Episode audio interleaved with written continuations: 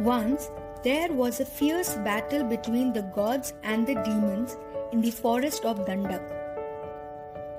King Dashrath went to help Indra and was accompanied by Queen Kaikai. In the fierce battle with the great demon Shambhara, Dashrath fell to the ground and lost consciousness.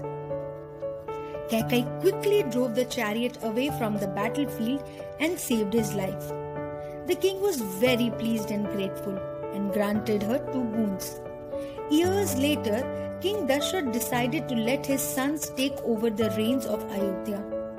He wanted to crown Ram as the next king. Kaikai's personal maid Manthara was a very sharp and wicked lady. She went to the queen and told her that this decision was unjust and that Kaikai's son Bharat was more deserving and he should be crowned king instead.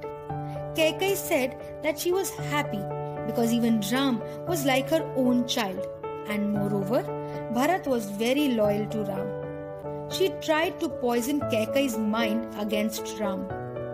She reminded Kaikai of Dashrath's promise and said this was the correct time for her to reclaim those two wishes.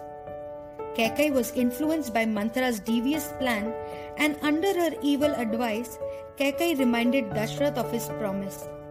She made Dashrath crown Bharat as king and sent Ram into exile for 14 years.